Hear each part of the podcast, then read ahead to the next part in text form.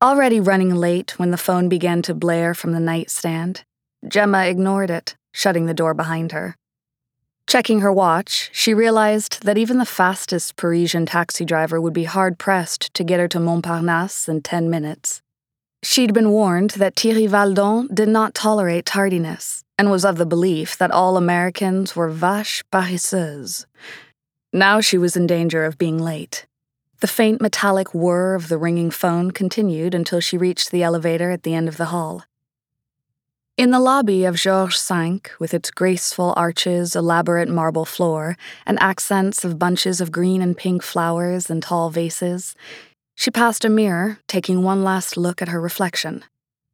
Gemma was pleased with her outfit a white wool shift dress with a matching A line double breasted coat that came above the knee. Both were Ungaro creations, and the coat, trimmed with a faux fur collar and matching horizontal fur stripes, made her look like a dessert. The designer had sent it last year when she was still an it girl. Back then, boxes and garment bags filled with samples were always appearing at her hotel room with the hope she'd be photographed in them. Now those had thinned as well. As she turned the white enamel toggles to close the coat, the woman who stared back at her with long, soft, strawberry blonde hair was a stranger donning last year's fashion. Don't mess this up, she said to her reflection with disdain, her lip curling. Upstairs in her room, she knew her phone would still be ringing.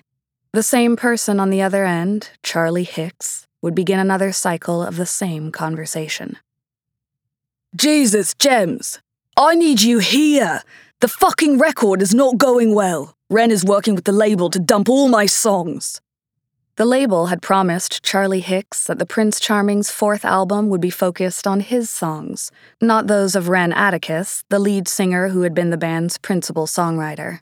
Like a naive child or spoiled artist, they really were one and the same. Charlie had believed them as a result of this promise, he'd been on a particularly prolific streak, writing eight songs that he thought took the band in an exciting new direction. Ren was always his foil, trying to grab control of the band's creative heart. Seriously, Jemmy. We talked about this last night. She'd cut him off early this morning, twirling the cord and hoping a firm parental tone would shut him up. He hated not remembering conversations with her when he was blotto. I have a lunch today. It's important to me. That wanker perv. If the frog touches you, Charlie, I should be the most important thing to you. I need this, Charlie. Until she vocalized it, she hadn't even realized how true this was. Her entire career depended upon this lunch. At one point, Gemma Turner had been the most talked about young actress in Hollywood, she closed her eyes, trying to recall how easy it had all been.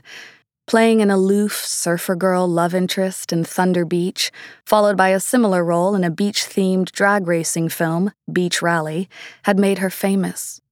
It was a jolt, going from a UCLA freshman majoring in English in the fall to a discovery, like there was something magic about her. She'd believed that once. An athletic girl, she could actually surf, yet they made her use a stunt double. To hype her skills, her manager had her paddle out in the early morning in Venice Beach with press watching her, snapping stills of her on her longboard. The publicity had caught the eye of every studio, and the offers flooded in. At the height of her fame, she'd played veteran actor Stanley Taylor's daughter in My Hawaiian Wedding. In It Comes in Waves, she was paired in the press with her co star, Brian Branch. And all she'd had to do was keep making herself available for these beach films, marry another studio actor, and buy a home in Beverly Hills. It would have been so easy. Oh, Gemma, you fool. She wiped away a tear and shook herself. Today, she couldn't doubt herself, and she didn't dare let thoughts of Charlie interfere with this lunch.